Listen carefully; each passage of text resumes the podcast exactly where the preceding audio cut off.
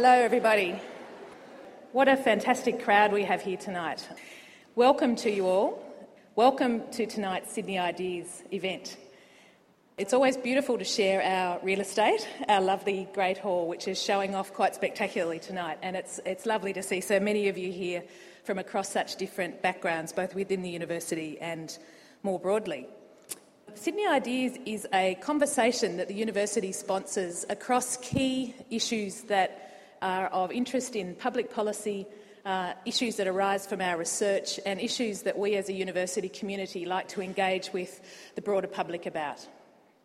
Tonight, we're honoured to have a real leader and a lion, or lioness maybe, um, in many ways, uh, in the Australian community, in Liz Broderick. Uh, Liz is going to provide the keynote address on the issue of women in leadership.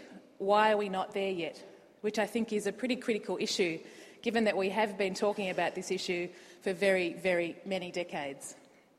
After Liz speaks, we're going to have the opportunity for some of my colleagues and some of our students to have uh, a question and answer panel, uh, and then you'll have the opportunity as the um, audience to ask questions of our panel as well. Before we go too much further on, I would like to welcome my colleague, uh, Deputy uh, Vice Chancellor, Indigenous Strategy and Services, Professor Shane Houston, to come and provide an acknowledgement for country for us. Thank you, Shane. Good evening, family. Um, I am always a bit chuffed to be asked to undertake the acknowledgement of country. You know, too often people think that this is something that is just one of those things you wear on your sleeve, you get it over and done with, and it's out of the way, and you get on with the real business of the evening. But Aboriginal and Torres Strait Islander people have had ceremony to welcome visitors to our country, to give them safe passage, to prepare them well for the journey, and to send them away with best wishes for tens of thousands of years. You know, in Kakadu, they've uncovered a site that has uh, revealed the site of oldest human habitation in the world, and it's dated at 65,000 years. So, Aboriginal and Torres Strait Islander people have been extending these acknowledgements, these welcomes, for that long, and according to our custom, much, much longer. In a building like this, it might be difficult to see how Aboriginal ceremony might be relevant. Um, but if you look up at that magnificent ceiling and you think that those timbers came from the Bundjalung territory on the north coast of New South Wales, if you gaze down at the marble floor and remember that that floor came from Gandangara country in the southwest of New, uh, southwest of Sydney, and if you look at the sandstone that make the walls of this magnificent building, and know that that sandstone came from Wongal and Gadigal country, you start to get a different perspective of a welcome to country or an acknowledgement of country in an august institution like this. The land on which this campus stands is replete with Aboriginal tradition and memory. Sorry camps were held to the west in Glebe education camps were held in the east down in what is now Victoria Park. The Missenden Road Ridge is a monitor. It is a lizard that broadly represents the boundary between Wongal and Gadigal country. The university stands on land that is rich in Aboriginal history, tradition, and culture. It is only fitting then that we acknowledge the Gadigal people of the Eora uh, Nation and we respect their traditions and we welcome their continuing support of our, of our function of growing the next generations and of educating our young people for the future. Thank you very much.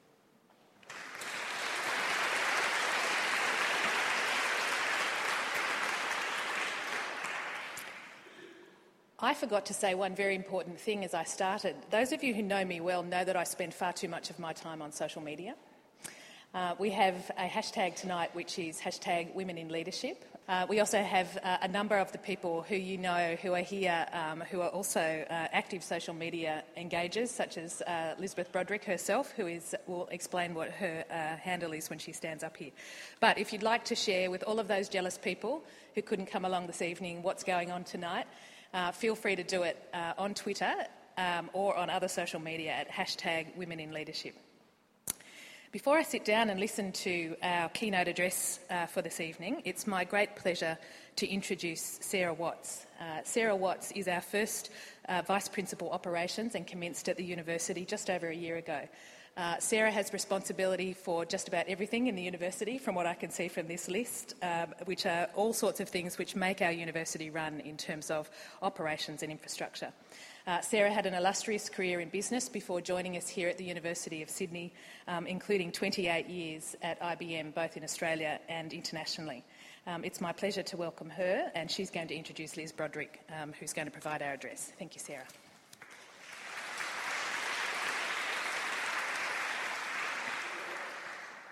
Thank you, Associate Professor Cooper. Welcome to the University of Sydney. We are proud to be hosting this important public conversation tonight. Gender equality is a topic that generates much interest, discussion, and argument, and is of great interest to the Australian community, as evidenced by the more than 700 people who registered for this evening's event.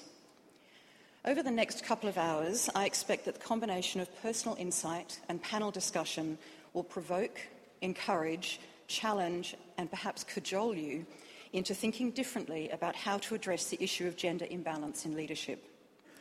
As members of society, of communities, of families, and as individuals, we have the opportunity to make a difference to the number of women in decision making roles across Australia. Here at the University of Sydney, we have a highly diverse student and staff population, under whichever diversity lens you apply. However, our own leadership team doesn't reflect that level of diversity. Over the past two years, and led by our Vice Chancellor, Dr. Michael Spence, we have been engaging in a range of activities specifically designed to address that imbalance. We are beginning to see signs of traction, and while we have a long way to go, events like this one are a demonstration of our commitment to this change. Tonight, Elizabeth Broderick will share some of her personal insights, expertise, and experience from her time as Australia's Sex Discrimination Commissioner. Elizabeth Broderick was appointed for a five year term in September 2007 and had her term extended to September 2015. In addition, she was also the Commissioner responsible for age discrimination, or hopefully not age discrimination, from September 2007 through July 2011. During her term, she was committed to improving gender equality through her advocacy in preventing violence and sexual harassment against women, improving lifetime economic security for women, balancing paid work and unpaid caring responsibilities, promoting women's representation in leadership, and strengthening gender equality laws and agencies. Elizabeth is global co chair of the Women's Empowerment Principles Leadership Group, a joint initiative of the United Nations Global Compact and United Nations Women, UN Women a member of the World Bank's Advisory Council on Gender Development, partner co director with NATO on Women, Peace and Security, and a member of the Australian Defence Force Gender Equality Advisory Board. In addition, she is ambassador for the Foundation to Prevent Violence Against Women and Their Children and the overall winner of the 100 Women of Influence Awards for 2014. Elizabeth is a recipient of two honorary doctorates in laws, one from the University of Sydney and the other from the University of Technology. I think it's fair to say that over the past eight years, Elizabeth has made a significant contribution to the Australian and global debate on gender equality. Through engaging Australians from all walks of life in challenging and inspirational conversations and encouraging actions that accelerate progress, she has moved our country closer towards the creation of an environment in which all Australians thrive. Please join me in welcoming Elizabeth Broderick to the stage.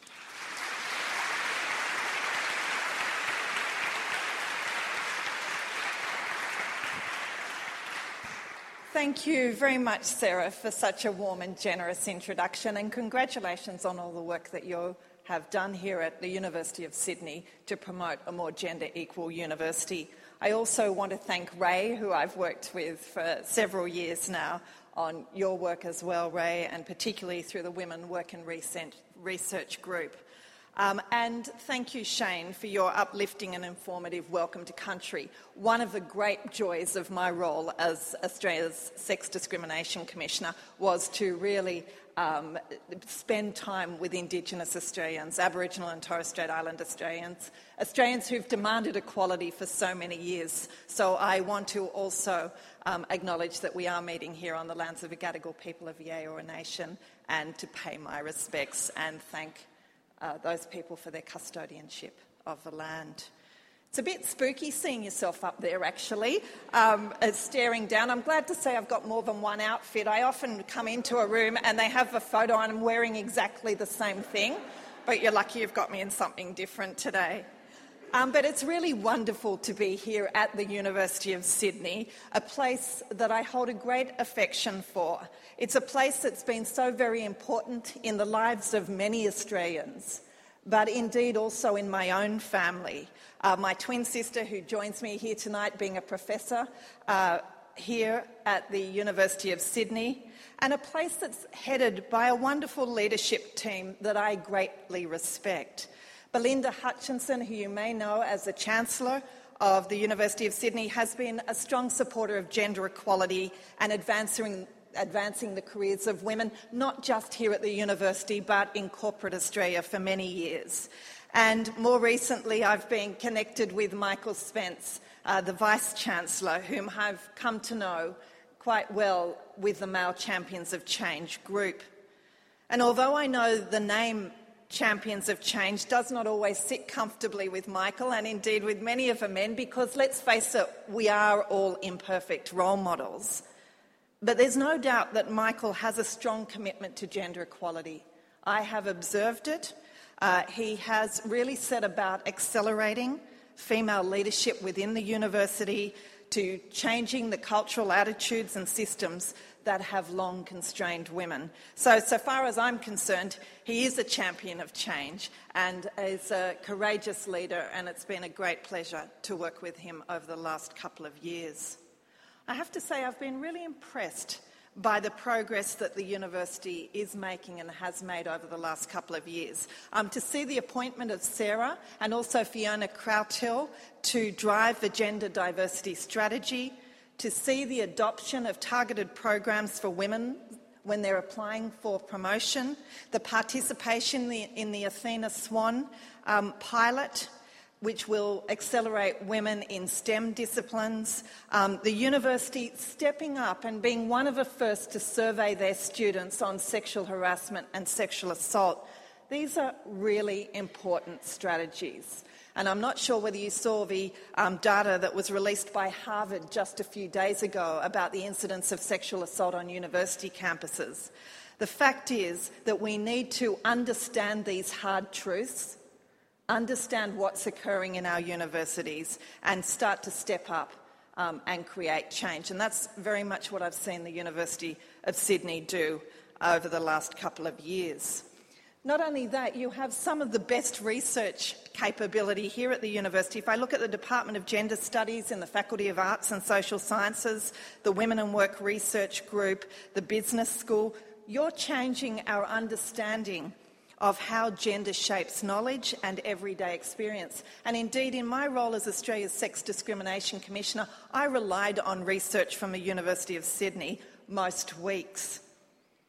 But I also imagine that the gap between your global contribution to progressing gender equality externally and the lack of gender balance, particularly at senior levels internally, must at times feel uncomfortable.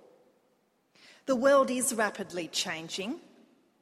There can be no legitimate conversation without the voices of women. And I understand that there are many of you at the university who believe that some of the current attitudes towards women are preventing the institution from achieving its best, that the culture is one where women still are not able to thrive to the same extent as men, that the proportion of women in leadership roles across the university does not reflect women's representation more generally in society, within our student body, or indeed within our nation. So, today, what I've been asked to do is to share some of the thoughts that I have about accelerating reform, so that together we might identify some ideas for the future. And as Sarah said, three weeks ago I stepped down as Australia's Sex Discrimination Commissioner after eight years. Uh, I figured if I'd stayed an extra week, I would have had six Prime Ministers in eight years. That's not bad going. Um, but indeed, it was a time of transition, or it is a time of transition, a time when you look back and reflect on the path that you've taken. And I have to say, even in those three weeks, there's been a few interesting moments. I've realised that log- logistics are not really my forte. I my, found myself going to Melbourne to speak at an event the other night, and when I looked at the uh, ticket and the invitation, I realised I was going on the RSVP date rather than the date of the event. But having said that, part of looking back and reflecting uh, is recognising that experience teaches us something. That experience teaches us to make better decisions for the future. And what I've come to understand in my role as Australia's Sex Discrimination Commissioner is that we often have before us some breathtaking opportunities that are disguised as insoluble problems. And I know that's also the case here at the University of Sydney. But the first thing I would say is that the university is not alone in its challenge to accelerate women's leadership. There is continued underrepresentation of women at decision making level in so many areas in our nation, whether I'm looking in community sector, in business, in boardrooms, or indeed in the parliament. The situation also exists in Australia's Defence Force, where I have done a lot of work over my eight years, and I have to say it was one of the great privileges of the work that I did to work with the Australian Defence Force. And many of you will say, well, um, what do these organisations have in common with a university? Well, I'm here to tell you that there is much that is in common. The fact is that the same cultural constraints that exist in all these organisations exist to a greater or lesser extent in an organisation like the University of Sydney. It's likely then that the solutions that these organisations have in place some of which are quite disruptive, that those approaches that take the call for action directly to the heart of power will also uh, have some relevance to a university setting. So, here are some of the things that I learnt over the last eight years that you may find valuable as part of a university community. The first thing I learned is that gender equality is not a battle of the sexes. It's a battle for equality, a battle that women and men must wage side by side. The fact is, the empowerment of women is about the empowerment of humanity. And the systems that exist in a university setting are like systems in many other institutions. They're deeply embedded in a male life trajectory, a male way of being. I don't make any judgment about that. That's just the history of universities, it's the history of militaries, it's the history of many organisations in corporate Australia. And the fact is that that history has stood the university in very good stead for many years. But in the future, this must change. And to change the systems that hold women back, we need courageous, decent men to step up. As one of my male champions says, he says, Men invented the system, men largely run the system, men need to change the system. And that's what the male champions of change strategy has been all about. It's about men using their power to change the system in a very short space of time. And I often hear about the many gifted male leaders that work within the university, and it's great to see so many men in the audience tonight. My work with male leaders across Australia has taught me much. The men leading gender diversity strategies, they have a leadership style that is public, courageous, and exposed. Their leadership is about seeking to understand, listening to women, thinking it through, and while many may consider the soft hearted reasons to change, for most of them, they also acknowledge the hard headed reasons why institutions like this one needs to change. The men that are leading gender equality initiatives They recognise that the status quo is no longer the place to be.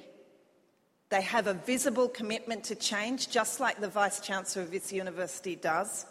They set targets because that crystallises intent. They make those targets public. They ensure addressing gender diversity is part of a business strategy. They invest energy and capital through planned intervention. They learn about the interventions that work and those that don't. And then they course correct and start the cycle all over again. They never lose sight of a goal and they don't give up when it's hard. As Andy Penn, who's the new CEO of Telstra, who you may know, who took over from David Thodey, he said in his LinkedIn post on this topic yesterday, he said, Men need to be bold, courageous, and visible in standing with women to create the change we need in gender equality. He goes on to say, You can count me in. These men also listen. And I just want to give you an example of that because I think when we listen, we learn. You'll know that back in 2011, I was called in to look at the treatment of women in Australian Defence Force. It was on the back of what we call the Skype incident, an incident that happened in the Tri Service Military Academy an incident that involved a male and a female cadet having consensual sex in one of the residential colleges. What she didn't appreciate was that that was being Skyped to some of his mates in a nearby room. And my brief was to see whether or not this was a question of university students having, behaving badly, ADFA students behaving badly, or was it something more sinister? Was it the marginalisation and sexualisation of women in Australia's military? And I travelled to many military bases. I've now been over 60 military bases, from submarines to Black Hawks to um, all type of military environments. And when women heard I was coming on base, they asked to see me one on one. Now, many of them had stories that were very supportive of the Australian Defence Force, stories about how the organisation had supported them very well over childbearing, had allowed them to come back up into the environment and step up their careers. But on occasions, I heard deeply distressing stories, stories that had never been told before. And that's when it occurred to me that whilst it was important for me to hear the stories, what was more important was that those men who had power to create change in the system heard the stories. So I flew in women from all over Australia. I asked them to bring support people, uh, support person. Many of them chose to bring their mothers. Just so the chiefs of each of the services, the chiefs of Army, Air Force, Navy, the Vice Chief, the Chief of Defence Force, could sit down and hear from people who loved the military as much as they do, but for whom service had come at an unacceptable personal cost. And indeed, the chiefs heard about extreme exclusion, what it's like to go on exercise for four months when no one speaks to you, what it's like to be sexually assaulted by your instructor, the very person you're going to for advice, what it's like to have your career ruined because you had the courage to speak out. And I'll certainly never forget the first face to face session.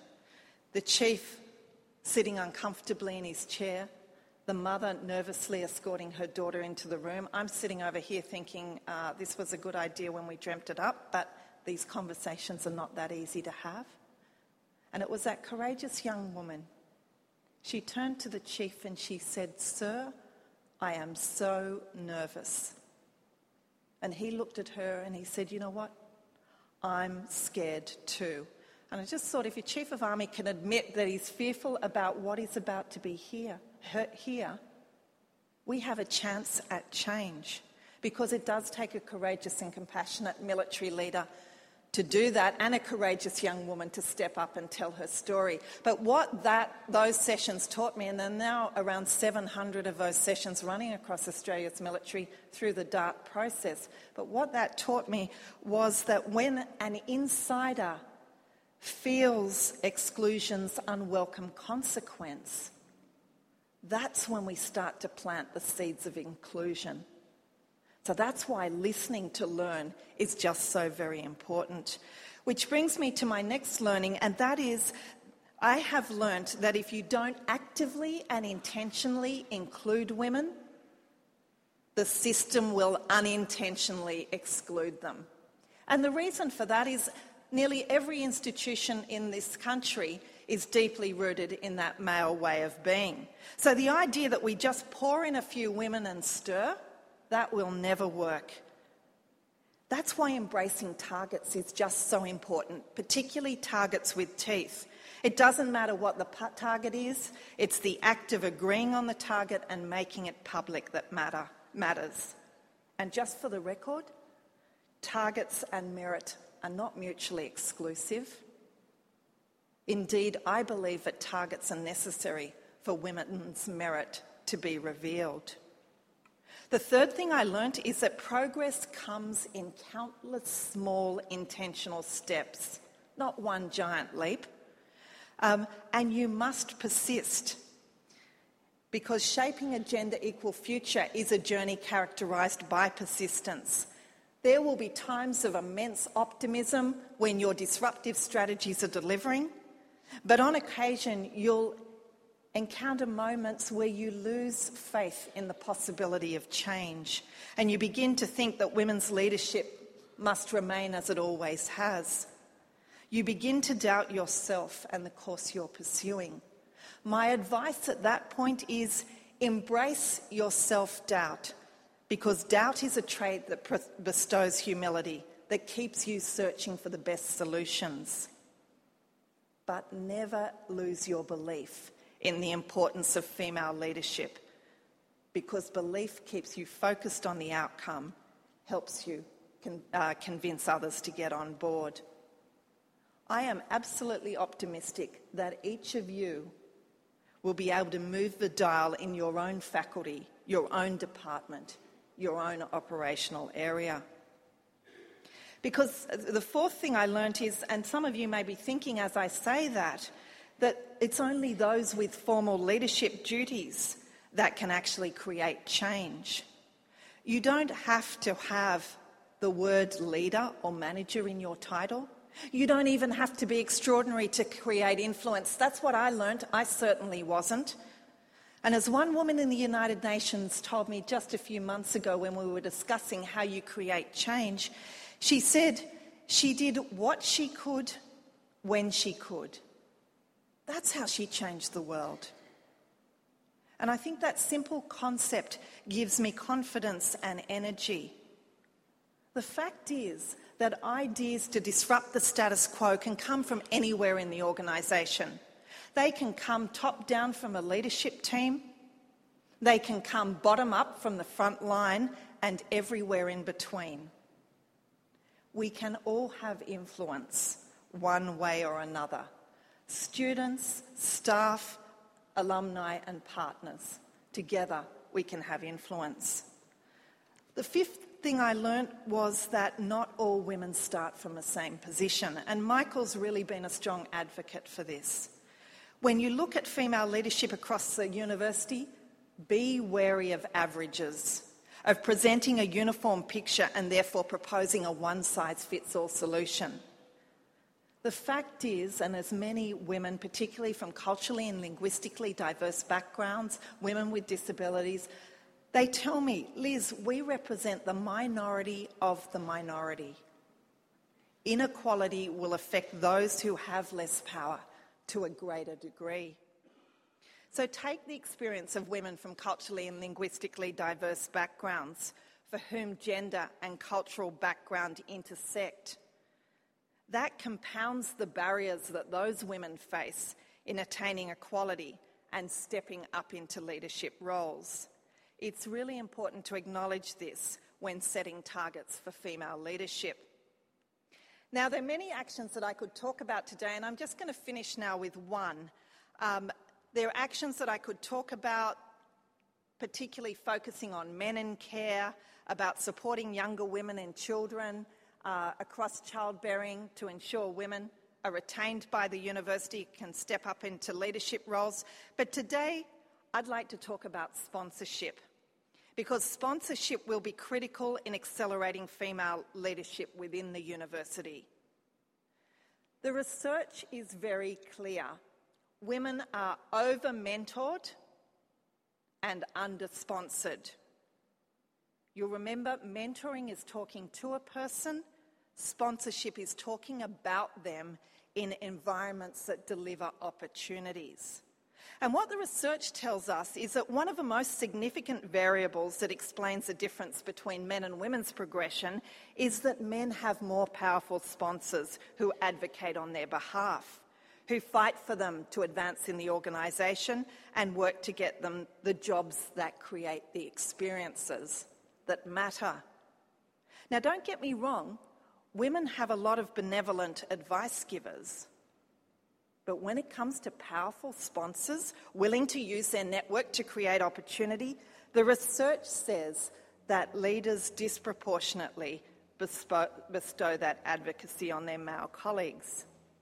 So, let me give you an example of how sponsorship has delivered results in one organisation, and here I'll return once again to the military, indeed to the Australian Army. You may know Lieutenant General David Morrison. I think he's giving a speech here in the next month.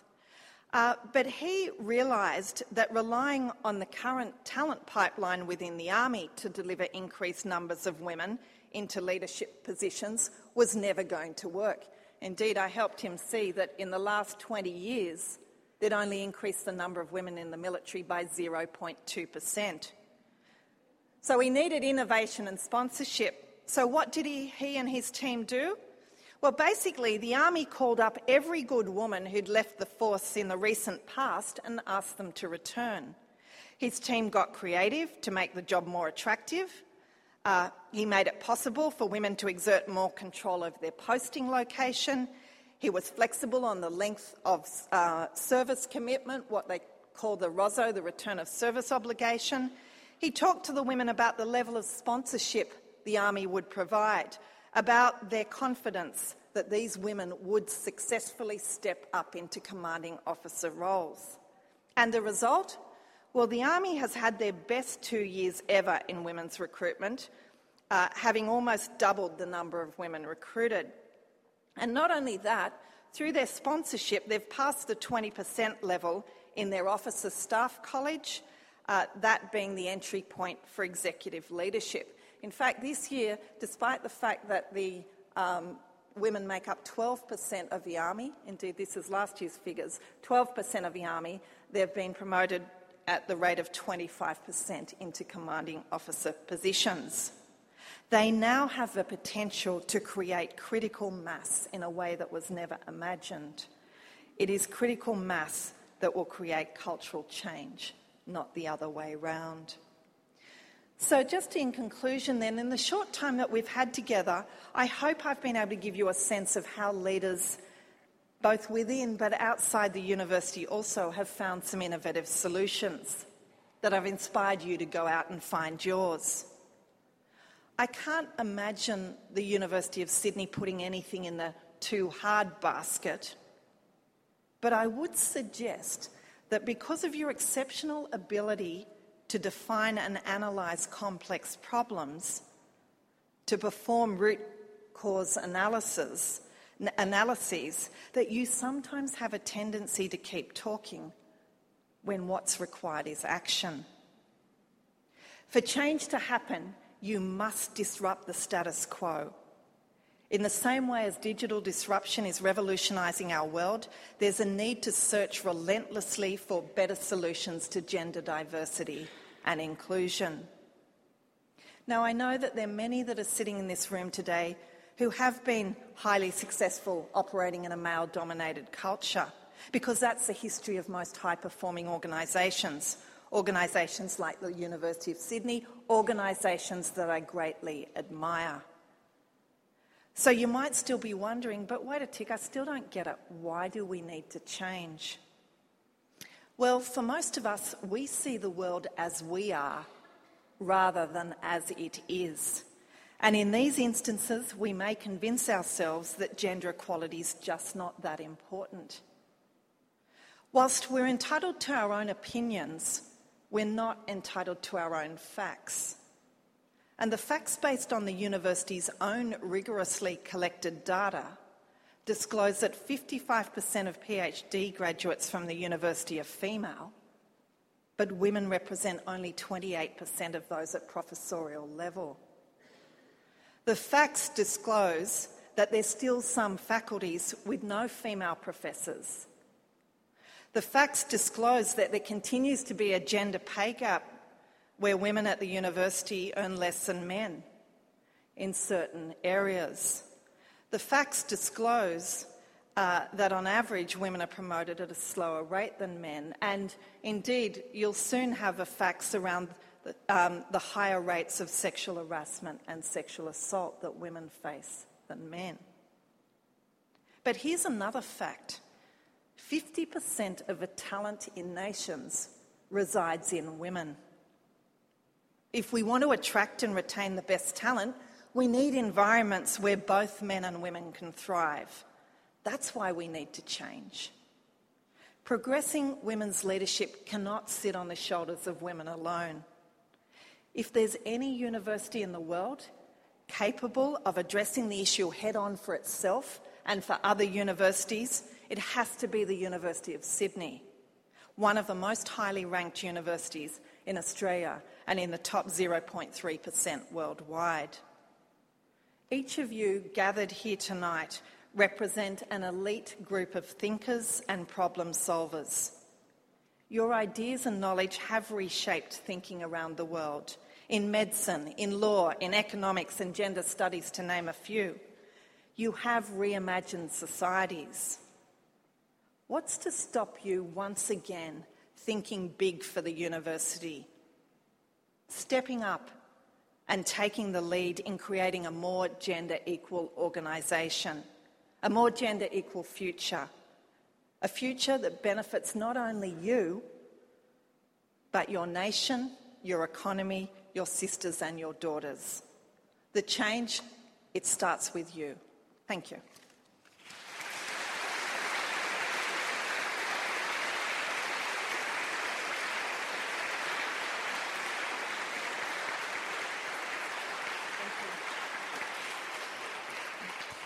I love a call to action. Thank you, Liz. I think you've showed us uh, just now uh, why you've been able to really so significantly impact on the public debate and to really bring women's work and broader lives into the, you know, the public discourse about the things that are very, very important and very, very dear to many of us here.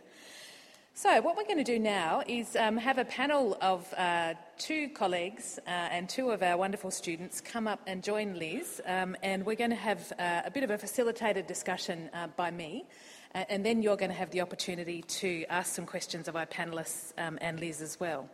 So I'm going to, uh, I haven't actually rehearsed this with all of you, but I'm going to read your bios and you're going to waltz seamlessly up and sit on the white couch. The first person who we've already seen um, in action tonight is Professor Shane Houston uh, who's the DVC Indigenous Strategy and Services. Uh, those of you who know Shane uh, since he's been here at the university in the last uh, four years, I think, Shane. Um, is, uh, he has had a, a, pretty significant impact upon our strategy in relation to a- a- Aboriginal Torres Strait Islander students and staff and is driving our institution wide strategy in that area. So, welcome to you, Shane. Um, our next uh, colleague, who I'm going to welcome, is my friend, Associate Professor Renae Ryan uh, from the Sydney University Medical School. Um, uh, Renae has been here at the University of Sydney uh, since. How long have you been here? Since 2010. You graduated with your PhD in 2004. I was going to say, how is it possible you're an associate professor if you've only been here for a couple of years? Um, she's had quite an illustrious career in the area that she researches in neuropharmacology, which sounds pretty sexy. Um, and she's worked both in um, some of the leading US universities, such as uh, Columbia, um, before returning home here. Now, um, in terms of her work here at home, uh, Renae is the chair of, her, of the Gender Equality Committee and the Early Career Research Network in the Sydney Medical School, so making a really big difference and heeding that call to action that Liz uh, has given us. Nina Khoury is one of our students at the University of Sydney Business School who we're very proud of, um, not only because she's an excellent student, but because she's led the way in terms of organising women's um, uh, work. Uh, women's representation uh, among the student body within the school. She's the president of the National Organisation of Women, which is a Sydney University business society aiming at empowering uh, young women to achieve their business aspirations. And finally, sorry, Dalton, to keep you waiting for so long, Dalton Fogarty is also a business school graduate. Uh, we haven't stacked it, I've got to tell you. Uh, but he's currently also studying in the law school, having already achieved his Bachelor of Commerce uh, in the University of Sydney Business School. Um, Dalton is also a Fellow of Senate, elected uh, by undergraduate students to represent them on our governing body. So, welcome to all of you. Now, if I can start, thank you. That's insert clap here, yes. Um, if I can start with um, uh, one uh, question that I think I might get Liz to lead off on, if that's all right, Liz. Yeah. Um, and that is in relation to the issue of uh, women in education. And this is something that those of us who are educators get quite excited about, and that is that we have such a highly educated female labour force, mm. the most highly educated female labour force that we, in, in the world, uh, the most highly educated female labour force that we've had in our history in Australia um, something that we should be very proud of. Mm. And I wonder if you see any uh, lessons, I suppose, from our education experience uh, for the broader, uh, a broader sense of women being able to achieve their destinies or their ambitions um, in their broader life um, in terms of work or leadership. Yeah, thanks very much, Rae. Um, you're right, we're number one with Finland, I think, and a number of other countries in terms of women's educational attainment. I mean, there's some exceptions to that in more marginalised yeah female populations, but, but by and large that's the case. Interestingly, we thought education would be the window through which women entered the working world on an equal footing with men. And that, interestingly, hasn't materialised to the extent that we would have wanted it to. I think we thought if we gave women an education and some health care, that they would um, naturally just trickle up to the most senior levels of our every discipline that we have. And that hasn't necessarily happened. And it's interesting because I, a couple of months ago I was in the United Nations and we were looking at how far the world's travelled over the last 20 years women's education, most countries had done quite well. In fact, we now know that there's as many girls as boys in primary school across the world, so 250 million additional um, coming in as a result of the Millennium Development Goals. Um, we're better on maternal health. But where we, as the world, haven't progressed is really on women's proximity to economic power, mm. which is about women at work. So it's telling us that the strategies that used us to get better education are not necessarily the strategies that will get us um, closer to power within um, paid work. And that's why, as I was sitting there listening to this summation, I started to understand that what we're going to need is some new and different strategies. We need some disruptive strategies, and that's why the Male Champions of Change is one example of that. That's a strategy recognising where power sits in nations and working with power to create change. So I think we can learn some things from the great work that's happened in women's education, but we wouldn't want to be constrained by that. We need some new and disruptive strategies. Thank you. Nina, did you want to have a, a go at that yeah, question too? Um, almost to echo what Liz just said, I think when I heard this, it kind of saddens me that when we're still having this discussion about the lack of women in leadership. So I look at that, and to me, education is everything. I love Sydney University, and it's given me the opportunity to speak here today. And I'm now looking at those opportunities, and maybe that's what women need to take advantage of. We need to be going to events, we need to be talking to people, and we need to be furthering this discussion. So I look at that statement and think maybe it's not just the technical skills we gain at university. And don't get me wrong, I'm sure I'm going to value the real property knowledge I'm gaining this semester. but I think moving forward into leadership, it is furthering our network abilities, our social capital, and maybe it is the disruptive strategies that we need to enact. Hmm, okay, thanks. So I think Liz has talked through a little bit about what some of the implications are of the lack of, um, you know, real diversity in terms of gender in senior and strategic roles within our organisations. But I wonder with, if you might reflect panellists upon what you think that means for business, what you think it means for organisations, and more broadly, what you think it means for community. And I thought we might start with Renae, uh, with your expertise in the STEM area.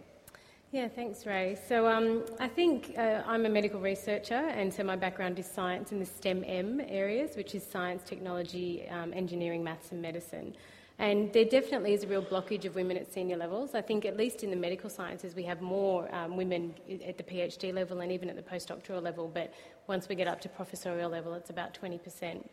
And I think that this does impact young women, so especially um, the early career researchers and mid career researchers, so women that are thinking about having children or having children themselves. And when they don't have a lot of you know, role models and can't see a lot of women that are making it to the top, it does affect the ability for them to, to imagine themselves in those positions. And I think it also comes back to sponsorship that Liz mentioned. Um, and I think there's evidence that shows that people, and it's human nature, we like to sponsor people that remind us of ourselves. And so if we only have, you know, a fifth of the kind of leadership group up there that are women, you know, I think that there is this per, um, perpetuation that this, you know, the, the, white male kind of gets sponsored by other senior white males. And so it's also about gender diversity, but also cultural diversity is mm. something that we really need um, to instill in the, in the leadership group. And I think that hopefully that will follow on with sponsorship and things. So there's, there's a lot of things that the university is doing and also the, the national funding bodies, the NHMRC and ARC, the research funding bodies, to try and address um, women taking time out from their careers um, to have children. Um, but I think the um, understanding the impact that has on women is a bit different and it's a bit harder to judge for all of us. Mm-hmm. So that's something that, you know, the way we judge researchers and academics is very much on how many papers you get, how many grants you get, your international profile. So being able to travel is a very important part of being an academic. And when you've got young children, you just can't do that. So I think we need to try and change the way that we, we judge success for our academics, and, mm. and that will also lead to you know, allowing more women to move through the system and move into those senior roles. Thanks, Renae. Dalton, what do you think in terms of women's under- underrepresentation? What does that mean for organisations? What does it mean for community and society as well? Yeah, so, so I think, um, so white young male, so I'm, I'm quite sort of advantaged by everything, um, but, but no, no, but it, it is quite important to actually get that education across to people from my background, I think, because there is this level of assuming that what I see and what benefits that I accrue happen to everyone else, and really getting that discourse going and actually having a lot of um, people in my position realizing that actually, no, it's not like that. We're at the pinnacle and that there needs to be big changes at the systematic level. Um, that is, that, that's quite key to actually achieving um, real pressing issues. I mean, the main thing, so I was at the Male Champions of Change event via Senate invite, um, and a lot of the policies and things that I saw some of the leading companies do, exa- example Telstra, mm. very, very powerful in the sense that it's more about changing the entire discussion from talking about oh, flexible work for um, women who want to look after their families to, to a discussion of we should have flexible work full stop. Mm. And those that actually want to use that are therefore not discriminated against because there is no implicit, oh, well, you're just doing that because that's your traditional gender role. And I think that's the key to actual real change, but that coupled with education it helps inform um, the pipeline of, of graduates um, and students such as myself. Uh, yeah. Thanks. Liz, did you want and to? And I agree 100% with that. But what if we don't have women coming up in the numbers that they should into, you know, different senior roles and paid work generally, um, then we're missing the creativity and talent of 50% of the population. Are we prepared to put that to one side largely on the basis of gender? Because what we do know from a lot of good research out of University of Sydney is that when we bring women into a male-dominated environment, or indeed men into a female-dominated environment, what happens is that the group dynamics change and everyone lifts. So, what we're um, missing out on when we don't have more women at different levels is we're missing out on capability benefits, what's called the diversity dividend, so better performance, all those things. We, we're really not allowing our nation to be the strong nation that we could be. I think that's what we're missing out on. Okay. as well as women's expectations for their own lives. Because, you know, they come through universities like this not just for fun, but because they want a, to create a life for themselves that, where they have economic power, where they can be curious about the world and learn, and where their skills can be put to some kind of productive use. Mm.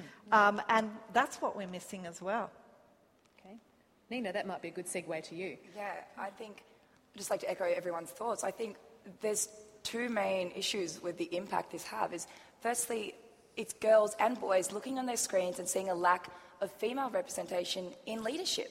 I know as a young girl, if you are watching the TV and you see a male CEO, a male prime minister, a male dominant parliament, so I look at that and that creates the gender norms. You then have an expectation of maybe leadership traits are associated with being male. So I think we really have to socialise and educated at a younger level. But then, additionally, I now know in my age and looking into the leadership kind of roles at what barriers am I going to face.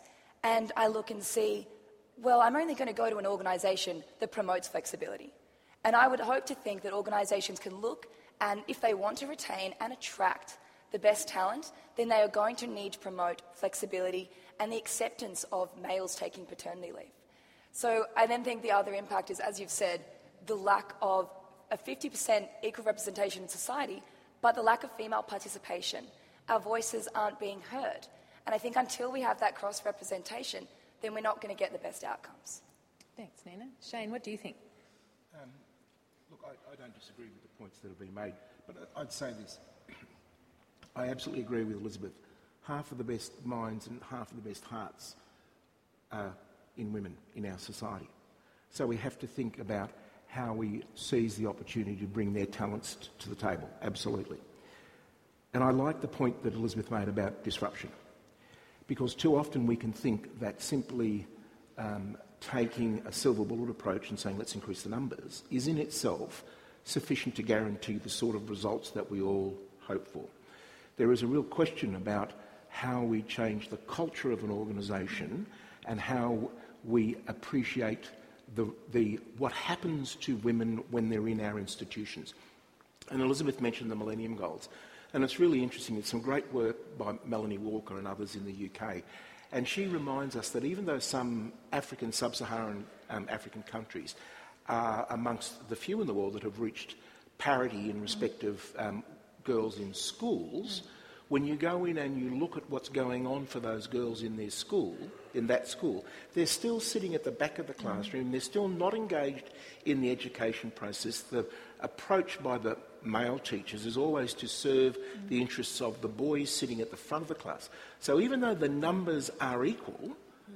the women are not getting the benefit of the education. Mm. So our, our culture, we have to think about our culture and we have to actually think about what happens to women when they join our institutions and we need to be disruptive to make sure that we proactively change the culture of those institutions. And it's not people outside that can do that, it has to be people inside that can do that.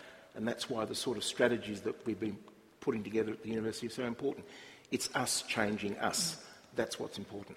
So, Shane, what would you see as a disruptor that, that we can put in place here? Um, I think, I, think I, I, I would seriously want to find out um, I think we've got to take a deeper dive into some of the challenges that, that women face in the culture of large, complex organisations, not just the university. I've worked in health sectors for the last 25 years, hospitals, community health services, they're all the same. You know, government departments, they're all the same. And we've got to ask people about what were the things that sapped their will to be proud, confident, engaged women in this organisation, and what were the things that enabled them to be proud, confident, engaged women in this organisation, and to actually then have the men go out and push those lines, create the space which enable women to not only make a choice, but have the opportunity and the capability to act on that choice in a way that gives them a richer and more valuable life.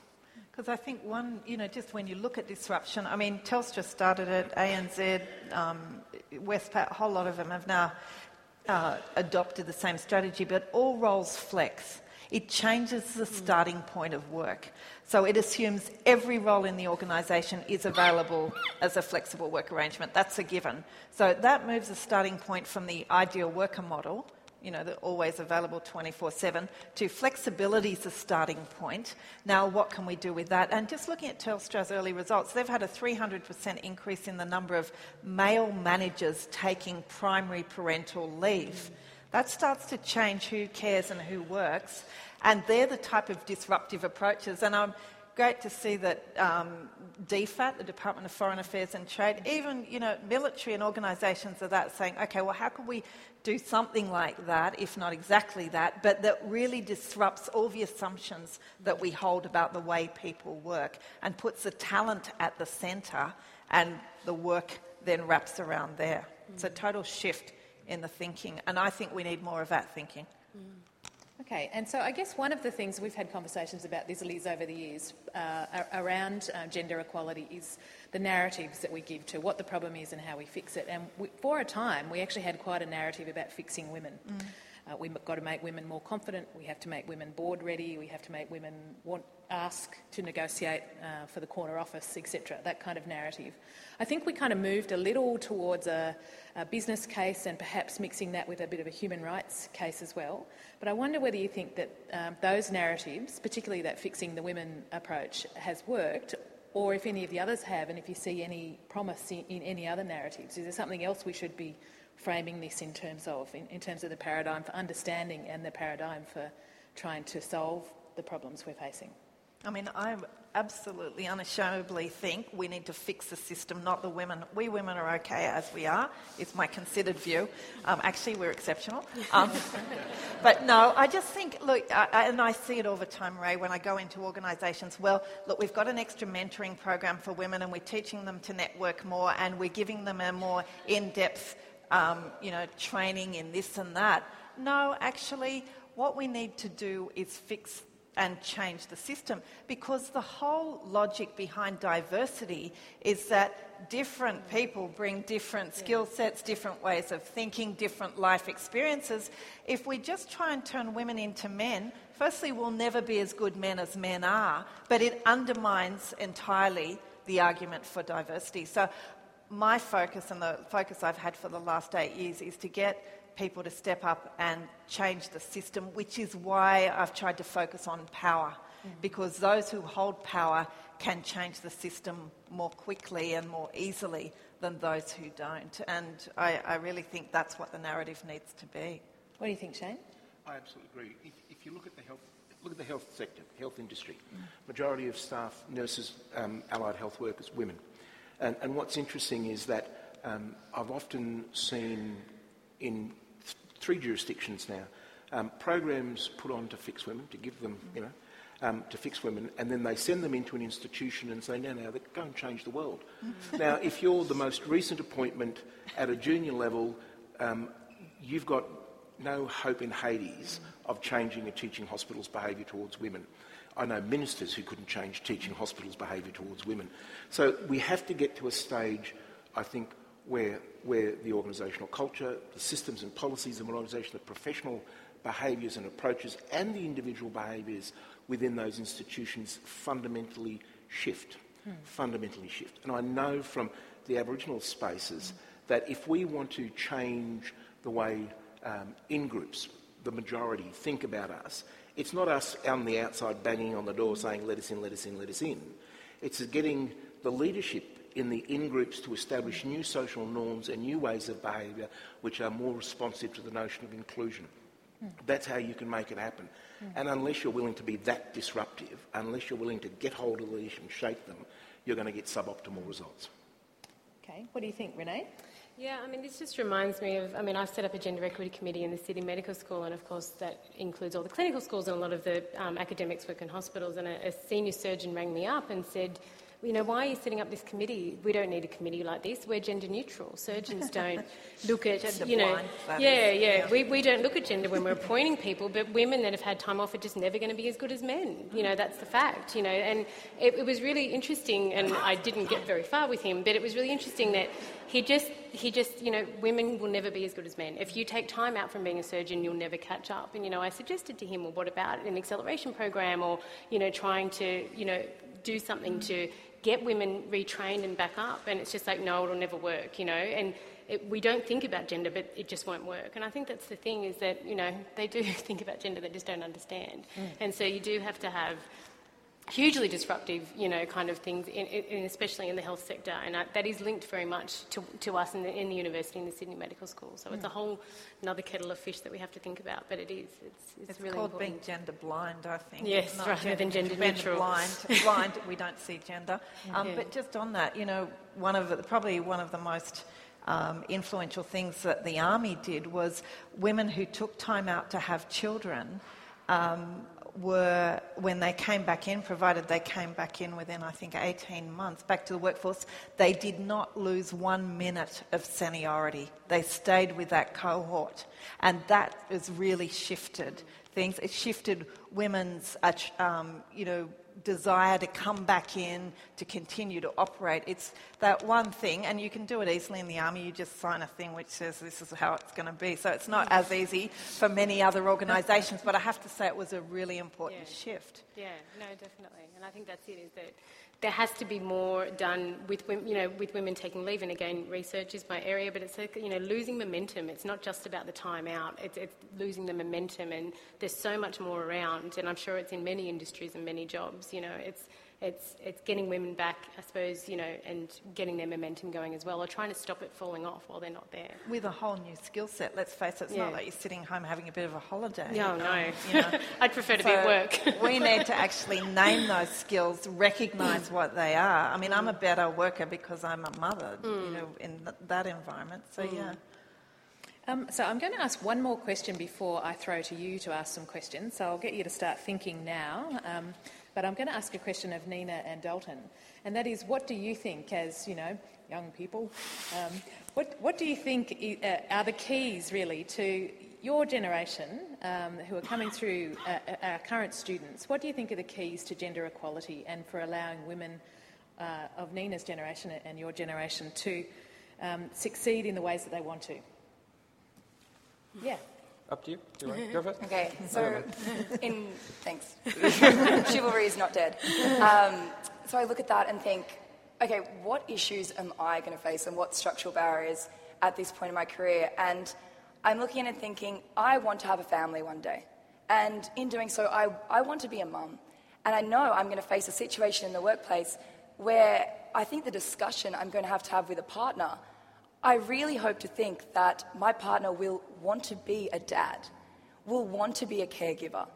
And I hope to think that they, I think we need to challenge those assumptions and remove stigma of the male caregiver.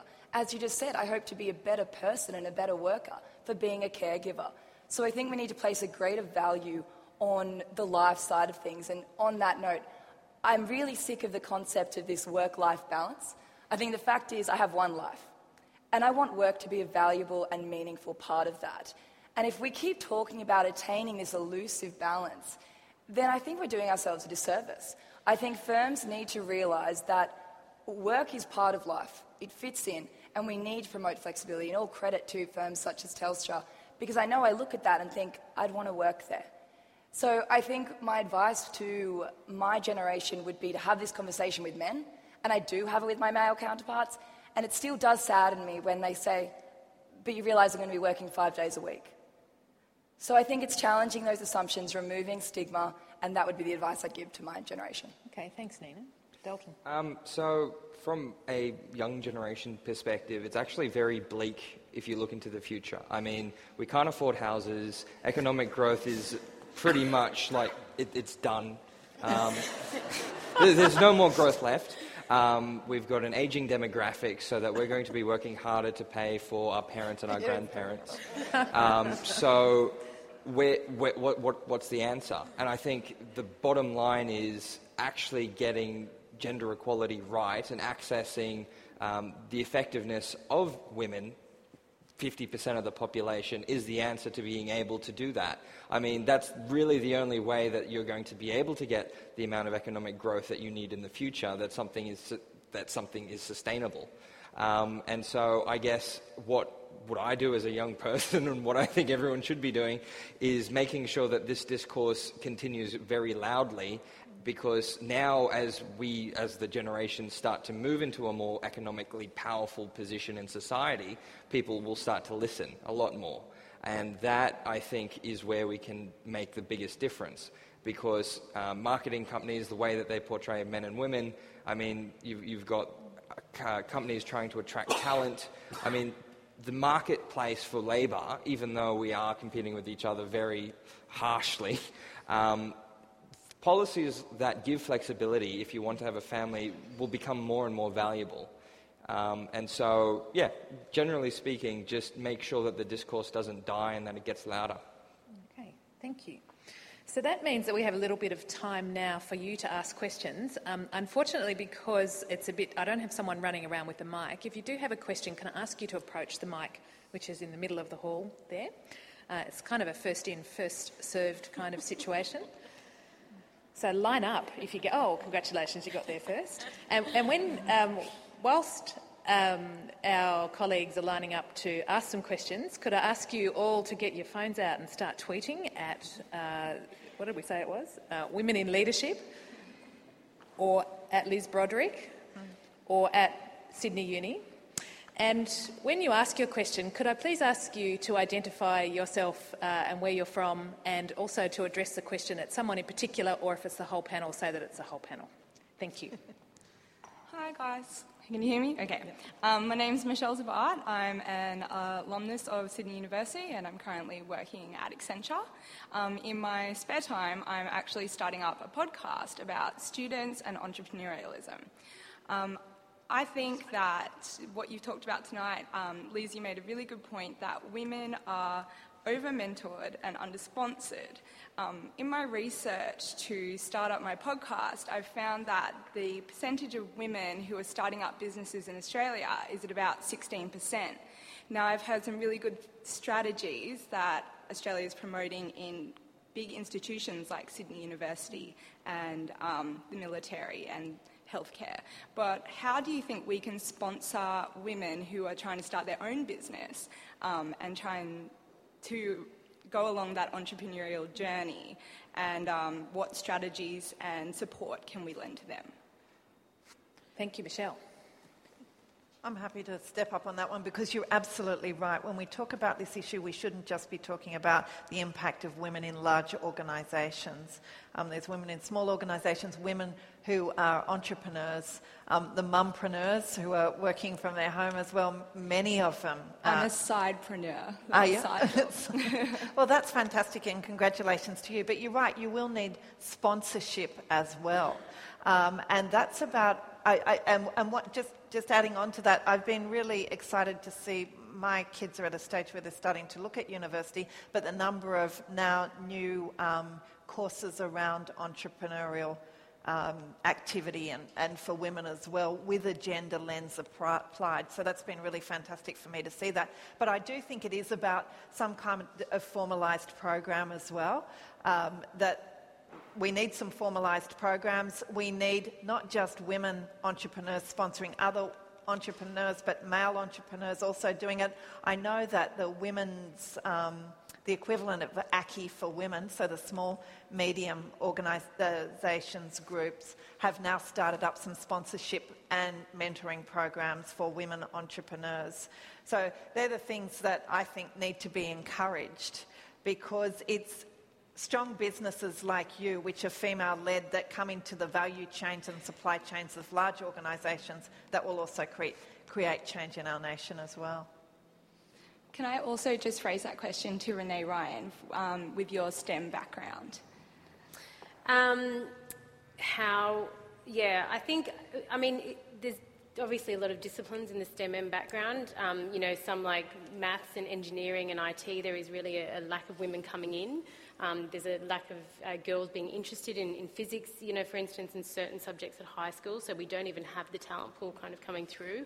I think that's a bit different in, in the biology, um, biological sciences and medical sciences where we do have women. So I think we really have to encourage um, younger, all younger children to be more interested in science, I would say, but particularly young women, um, and really enable them to, to choose those subjects at school and want to, to do science and kind of, um, you know, then, then go on to study the, the physical and natural sciences at university to try and encourage them to get through. Thank you very much. Just for a little bit of self promotion, it's Ventured Oz on Twitter. And, uh, we're hoping to start recording in the next week, and we're actually doing it here at Sydney Uni. Oh, fantastic. Congratulations. Appreciate that. Thank you Great. very much. Thanks, Michelle. Next. Hi, my name's Rani Narula. I am from Baker McKenzie.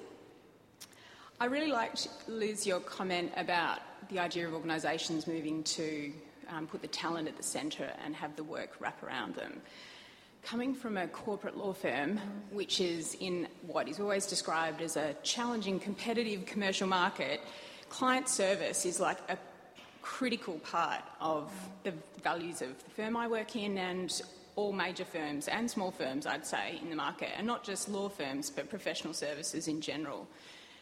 How do you foresee client service, which so often is considered to correspond to access to your professional mm. service provider, sitting alongside the idea of the work wrapping around the talent in our current work environment. Mm. It is, on one sense, some prof- professional services firms, and they have some of the lowest levels of part, female partner numbers. I mean, I graduated in 84. Um, I became a partner in the mid 90s, 25% of a law firm, and I was in a large law firm with about 800 lawyers. Um, 25% at that stage were female. I think we're now back around 20%. So this won't naturally fix itself. It needs some systemic intervention. Um, one of the good things that I've seen is, and coming back to Telstra, they went there all roles flex. They said, okay, well, if we're embracing flexibility here, what about organisations in our supply chain like law firms, professional services firms? So they actually went out and had a structured dialogue about how the requests that they may, made could also enhance the flexibility that law firms might be able to offer their staff. And I think those dialogues are very, very important. Because I know when I was a partner um, in my law firm, corporate partners said to me, Well, it's all well and good, this flexibility, but it'll never work here in the corporate group. Our clients won't allow it. So I actually went out and I interviewed the top 20 clients of a firm and I said, Look, you know, we've acted for you on this transaction. What did you think about it? What did you think about these three lawyers?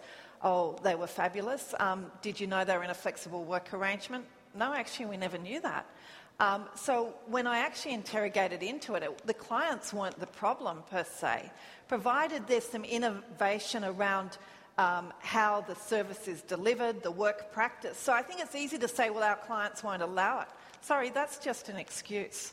We need to look behind that, and I think we need to um, work to understand that most of this advice and the transactional services we deliver uh, they're delivered in teams. Teams need some redundancy built into them so that people can have flexibility. So, uh, so I do think there's great potential for law firms and professional services. The other thing I'd say about it is if, that if a firm decided to move tomorrow, they could. They're not a publicly listed organisation by and large. They're, the uh, business model is in within the control of the partners. If the partners decided tomorrow to change that, they could. So, my view is in some areas it's a um, failure of political will to change. And I think the big buyers of legal services need to step it up a bit and say, look, we want to deal with firms who are on the same journey that we're on. So, what are you doing to embrace flexibility in your organisation? Thank you. Great. Thanks, Randy. Great question. Space. Thank you. I speak as an old Marxist feminist grandma who took, who took the golden bullet from this place as a teacher in 2007. In 2008, the global financial crisis came along and wiped out a large lump of my super.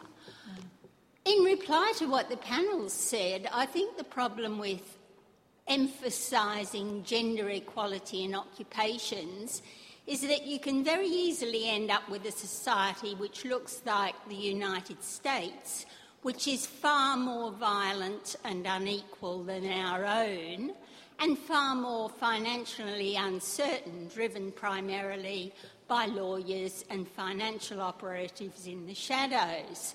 I think the way forward is for the panel if you're going to talk about disruption, it's a bit like talking about innovation. We want to know what we're innovating towards. And I suggest the most useful thing that we could do now, particularly people like Shane Houston, Elizabeth Broderick, and the members of the panel, is to invite the Pope to Canberra to visit the National Botanical Gardens because the National Botanical Gardens are the obvious starting place to start implementation of his encyclical on climate change and inequality, Our Common Home, because it is only by coming to grips with our Catholic history, which is exemplified, love him or hate him, in Tony Abbott as our Prime Minister, along with the other alumni of this university, will we begin to actually tackle the problems which we need to tackle, which the popes, a succession of popes,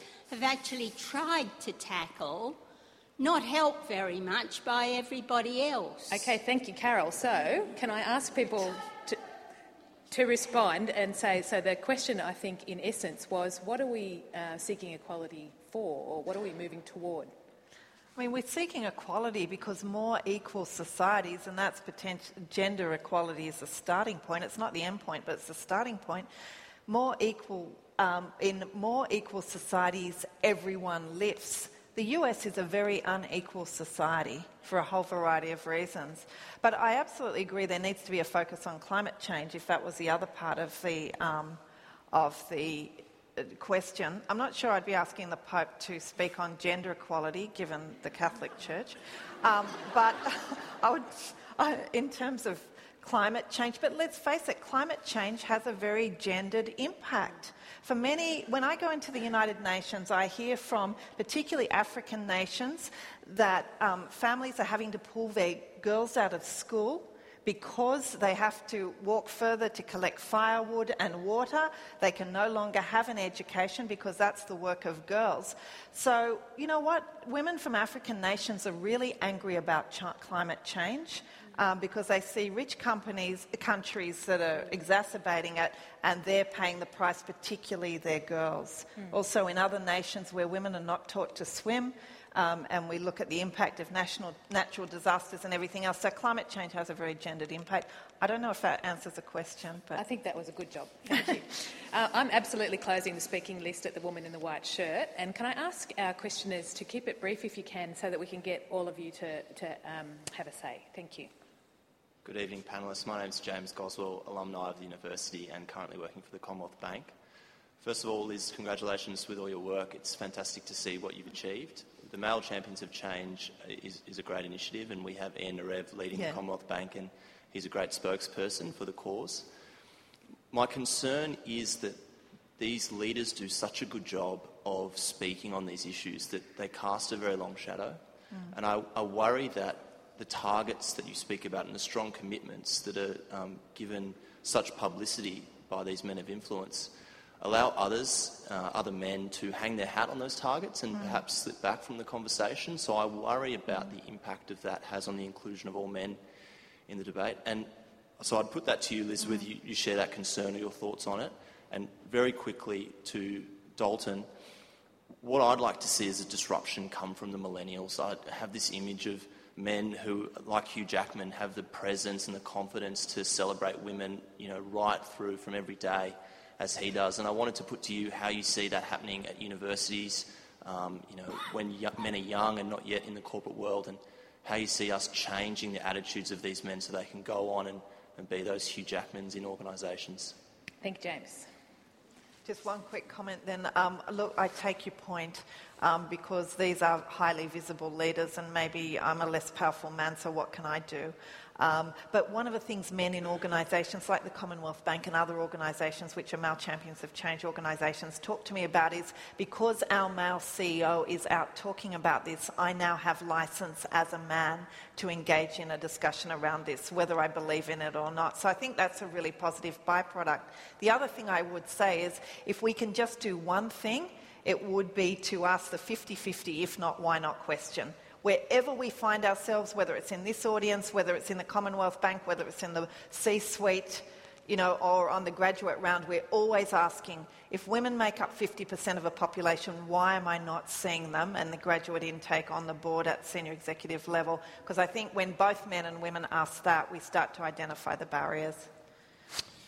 Um, so, I guess to be a Hugh, Hugh Jackman in the new corporations, um, I guess from, from my point of view as a student, the number one thing I really think that people of my age really should be engaging with is this education.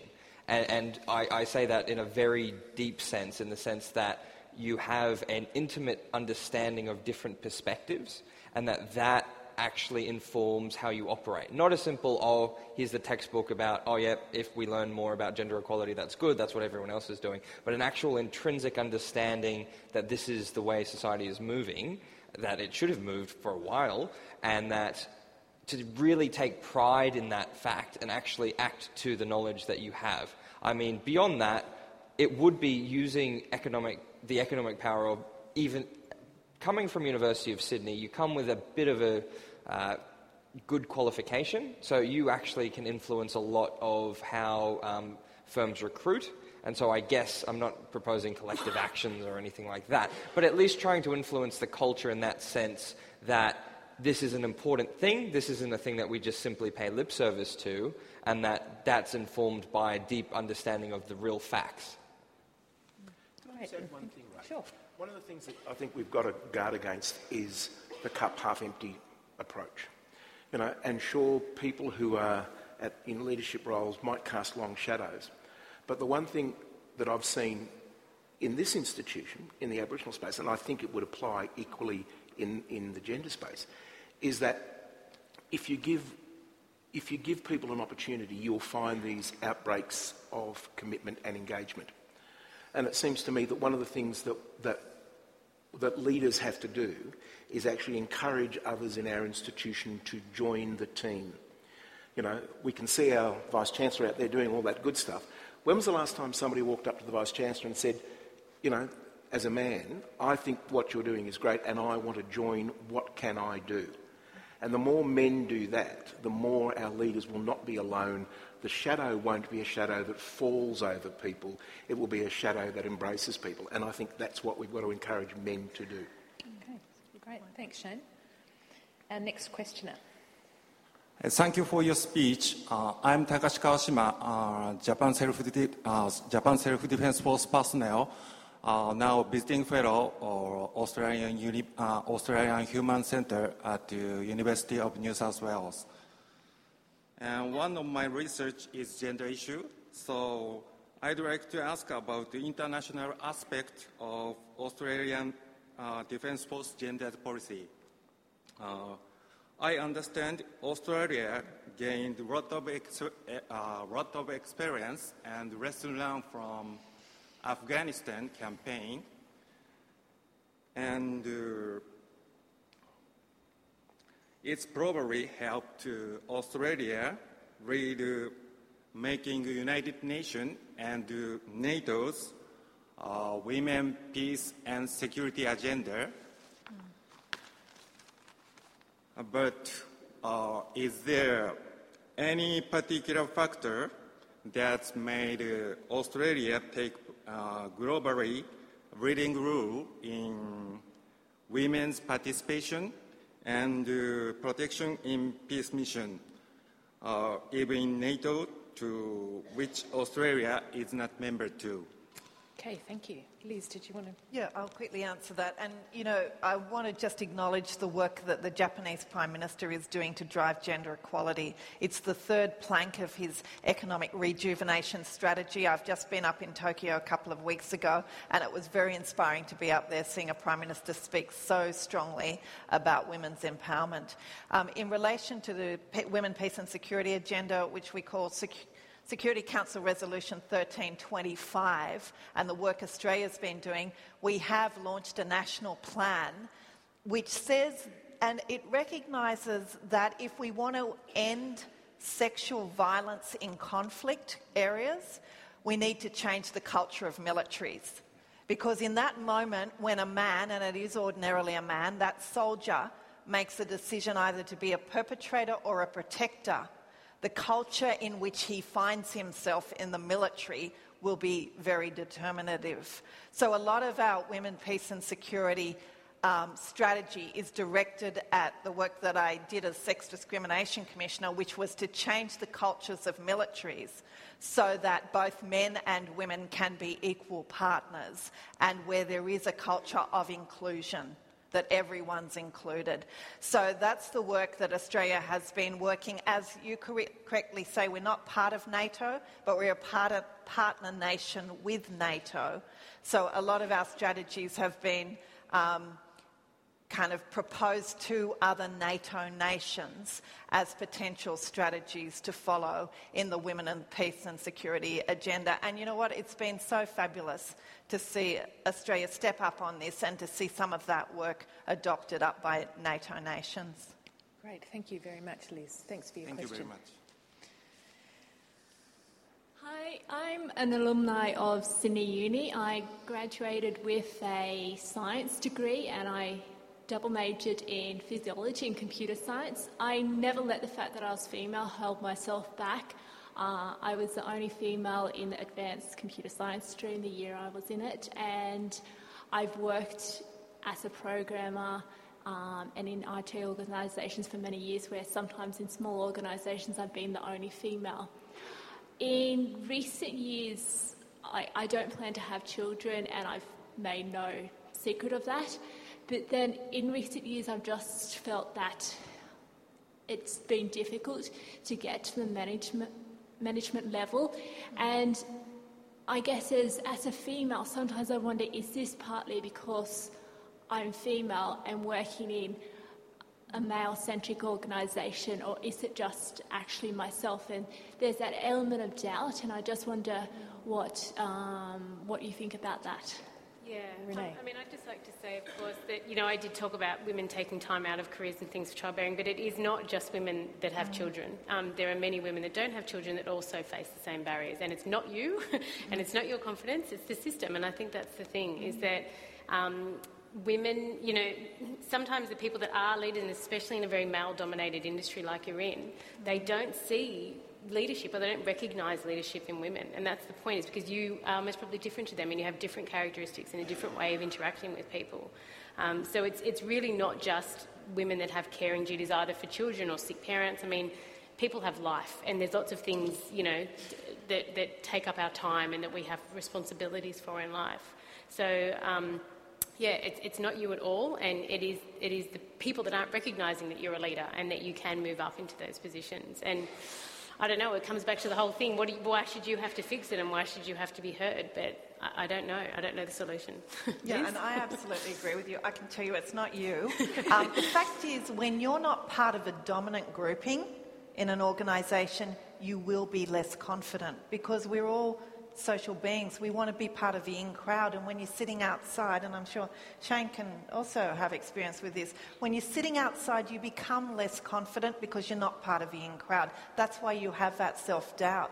Um, you know, there, there's ways you can come around that. One is to connect with those good men in the organisation and share your story of exclusion. That's what I'm hearing. Share your story of exclusion.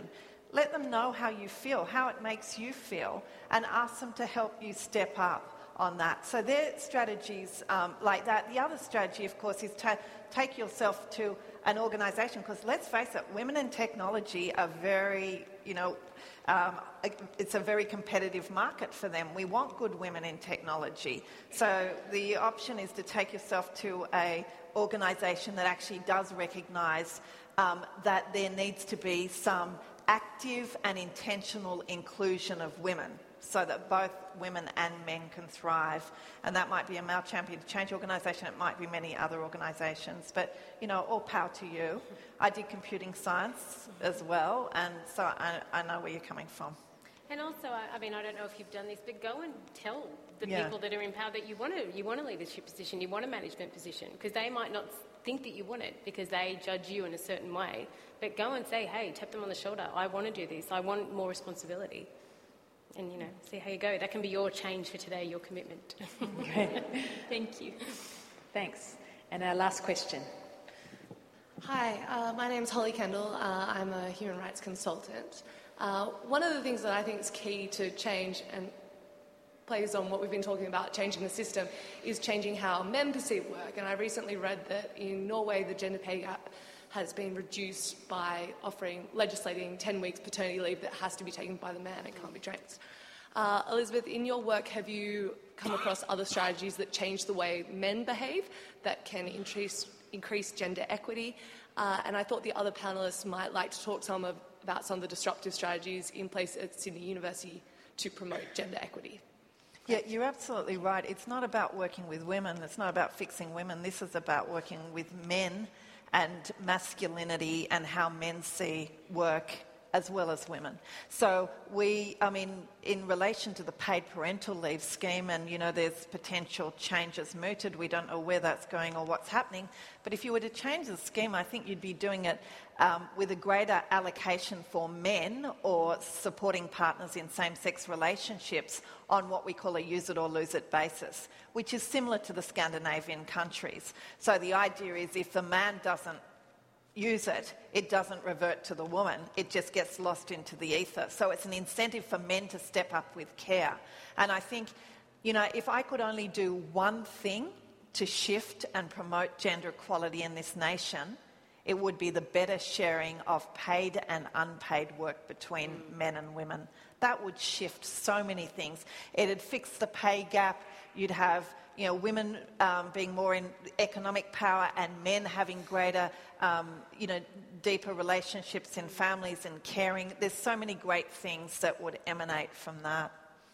Thanks. I'm going to ask the rest of the panel to address that question as well. Yeah, well, I mean, I just really agree with everything there. I think, I mean, one thing that has really allowed me to really focus on my career has been a husband that has, is really the prime caregiver of my children, and he works for a bank, um, St George Bank, and they've been absolutely amazing. He had three months full-time paternity leave when I came back to work, um, and that they, you know, I think that kind of thing, and, and making it acceptable for men, and, and he is one of the few men that do has accessed it, though. I mean, it's still, I think society has to really embrace um, the fact that men should have the right to care for their children, and most of them really enjoy it when they get the opportunity. But it's, you know, he still gets grief from his friends, you know, and it's this idea of you're under the thumb, you know, Renae's off working and you're at home looking after the kids. But it's like he, he wants to do it. He actually enjoys it. Um, he's not as career driven as I am, and that's the whole point. Why should the male be the one that, you know, a lot of men might not want to have the careers and be the primary breadwinner, they might be very happy to, to pass that off to their partner. So I really think as well that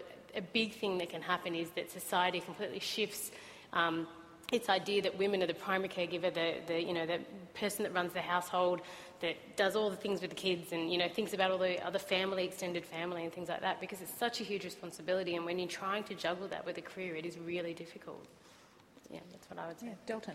Um, yep, so uh, just going from your point, actually, uh, uh, when I enter the workforce, I would actually look forward to being, when I hopefully have kids, um, being able to actually spend some time with them and not have it as a, as a stigma, because I think that's quite important. I mean, personally, I value that very highly, just the ability to be able to play with your children. Um, but from, from there's a bit of work there too. oh. play and work. But play, play and work. Play and work. Um, you got to you got to earn the play. I get that with, with, sleepless nights. Um, but in terms of what the university, from a student perspective, is doing, I guess, um, if you look at uh, vibrant student life, so things like U, uh, USU programs, SRC, I think we're quite aware of the issue, and I'm sure there's always more to be done, but we're quite, I, I feel like we have a pretty strong grapple hold. I mean, what I guess would be better to disrupt it would be potentially more resources channeling to initiatives like this. Um, I mean, on the point previously about uh, female entrepreneurship, I think that would be a cool area for a bit more disruption because we do have incubate programs, etc. But if you look at the composition of a lot of those teams, they're very male engineering dominated, and I feel that perhaps maybe um, some of that systematic funneling of here's a great opportunity, but let's ensure that you know the other half of the university has access to it um, could help. I mean, sports. Nina can talk to that a bit more, um, but sports-wise, we're very effective in terms of how how like they beat the guys in terms of the amount of medals and stuff that we win. I guess I can take yeah. it. Yeah. um, yeah. So actually, recently I'm a Sydney University hockey player, and the success we've had this year from women's sport has just been kind of crazy. We've had a number of wins across a lot of the sports. But the funny thing is, no, we don't have sponsorship. Mm. No female sports have sponsorship. And as I said, I'm a hockey player and I have played national under 21s, um, represent Australia at the Junior World Cup. Uh, but the, the fact is, we as athletes, especially female athletes, have to act as professionals, but we're not paid for it. Mm. So you face a choice between that balance, actually, between academics and sport. And one thing I can say about what the university is doing in part of Sydney University itself, the business school, in conjunction with the Elite Athlete Program, is we as female athletes have the opportunity to be financially supported and study at this amazing institution. But the scary thing is, and I'm trying to push this at the moment, female sports needs a corporate sponsor. Why haven't we gone out as a band of, we have Olympic athletes here, and Olympic athletes in teams and individual sports, and at the moment I'm trying to push through Sydney University Sport and Fitness, we need to get a corporate sponsor on board. So, yeah, from a sports perspective, I think we still have a long way to go. But on the other side, from a university wide perspective, as I said, I'm the president of the Network of Women, and the support we've had from the university, especially the business school, has been unwavering. So it's almost sponsorship in a way, from a uh, kind of a broader level. And I think the university is setting us up with the opportunities and knowledge to go out there. It's just that gap of what happens once you get to the institution. I think that's in what we've been trying to discuss tonight. Shane? I'm an old communitarian at heart. Um, I'll stress the old. Um, and you didn't ask the old people questions yeah. that you asked the young people, but that's okay. Um, is, that, is that yes? I think it is. We should make. We should talk about that. Yeah. yeah. Um, um, the thing that, that I've always found um, frustrating is this perspective that working is more valuable than other functions in life. And why is it that we elevate the notion of working above parenting? Why is it that we elevate working above compassion? Why is it that we elevate these? How, how do we reconcile these often conflicting values in a way which enable people to live a life that is of such a quality that they want and it heads in the direction that they want. And it seems to me that, that one of the things that we could do is to actually elevate the role of parenting so that um, everybody sees it as a badge of honour, not I earn $400,000 a year sort of thing, but I'm a parent. And if you do that, it actually starts to shift some of the priorities in everyone's life. And I think that might be a good thing. Uh, look, I couldn't agree more with that. I think we've devalued parenting, we've devalued mothering. But the reality is, in the world that we live, and that's why system change is so important, because who carries the financial impost of care? It sits squarely on the shoulders of women. I mean, when I look at the data there, women have half the retirement savings of men. Part of that is a superannuation scheme is designed on a male life trajectory. It's about continuous work for 40 years. That's what will deliver some kind of reasonable superannuation. So I absolutely agree with you. Um, how are we going to change that picture? Is it about trying at some level to attach a financial value to care through a caring credit scheme? That's the way the UK have gone. Many other nations have gone that way, so that when women retire, um, and they will largely, and I think 70% will retire onto the pension, that they can cash in a premium layer on top of that which recognises their contribution to care and to the society. It's not really the answer, I don't think, but it does, I, I think it's not only do we need some discussion, but we need some bold ideas. Um, I don't disagree, and it's like um, I always was always challenged by um, by, in the health sector um, that um, people who work in remote locations tend to be young, they tend to stay short periods of time. Mm. And the structure of those workplaces actually act as a disincentive to long-term employment for women. Mm. Um, there isn't the structural um, um, arrangements in place. We, could, we should reconfigure employment to provide a better framework which would allow for the sorts of things that you've spoken about. And I don't think we have all the answers yet. But unless we're bold enough to take the economic model and say it needs a good shake, it needs to be disrupted, what are the things that we can do, we will always have what we've got. And guess what? Mm. You know? Mm. Thank you. Um, thanks for that question. Thank you all for your contributions with your questions.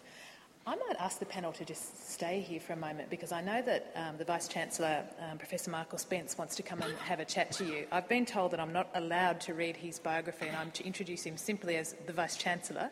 So I guess we say, uh, This is Michael, he's from, he's from Sydney and he's here to help. Um, welcome, Michael. I'm just going to sit down for a tick and let you take the stage. Thanks. Thanks very much. Well, it is my um, great privilege to thank the panel and particularly Liz for um, this evening. I go to a lot of events where issues to do with women's work and women's education are discussed. And at some point in the evening, some man always says, Well, I have daughters. And it always seems to me to be a bit pathetic, really, um, rather like people saying, Well, some of my best friends are. and this morning, as I was thinking through that, I thought, I wonder why they do it. Why on earth do, they, do people say that? And I thought, because daughters are dreams. Those of you who are parents know that you think about the future through what might be possible for your children. And who wouldn't want a future in which anything is possible for them? And this place, this place is a way of dreaming about the future. This place is a way of imagining a future in which anything is possible for all of us. Well, this university was founded on that dream. This university was founded with a vision of inclusion. You know, it was to be the first university where entrance was to be on the basis of academic merit alone and not, as in all other universities at the time, on the basis also of a religious and property test. And yet, dreams have blind spots. So this university wasn't open to women or to Aborigines. Dreams have blind spots. We're amongst the first in the world to admit women, but still only 28% of the professoriate are women. Dreams have blind spots. We have a world class gender studies program, the Women in Work program in the business school, and people working on women's issues throughout the university. And yet, I met, met just last week a woman whose faith commitment involves her wearing a head covering, who three times had been asked by senior academic staff in her, um, in her faculty why she did it because they found her clothing, in their words, personally confronting. How can that happen in a place built on a dream to include?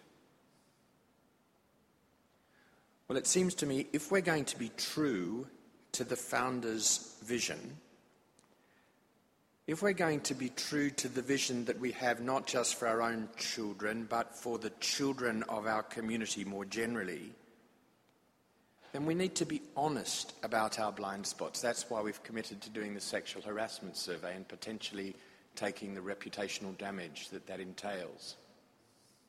It's why we've committed to setting targets and keeping ourselves accountable against them. And in order to be true to the dream, we need critical friends. We need people who come with us on the journey and point out the blind spots, point the places where we exclude the disabled, point out the places where we exclude women, point out the places where we exclude those simply whose vision of the good is different, and thereby impoverish our own work and fail in our mission as an institution. Well, Liz has been a great friend to the university in pointing out our blind spots and encouraging us on the journey. And not only a great friend to the university, but a great friend to Australia. And as Australia's Sex Discrimination Commissioner, has done a remarkable work in putting the nation's blind spots right at the centre of the national conversation and keeping us honest to a vision of what it might mean to be a genuinely egalitarian society. So I'd like to thank her on behalf of the university, and if I may do so rather pompously, on behalf of our country as a whole, and also thank the members of the panel for what this evening has been a really stimulating discussion. Shane talked about not having the glass half full. And it is true, 100 years ago, women couldn't have pro- uh, married women couldn't hold property. 150 years ago, married women didn't, um, women didn't have the vote, etc., etc. We've come a long way.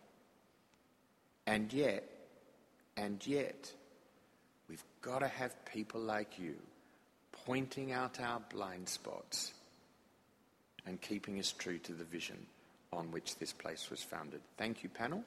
Thank you, Liz, for what I have found an extremely stimulating evening. Thank you.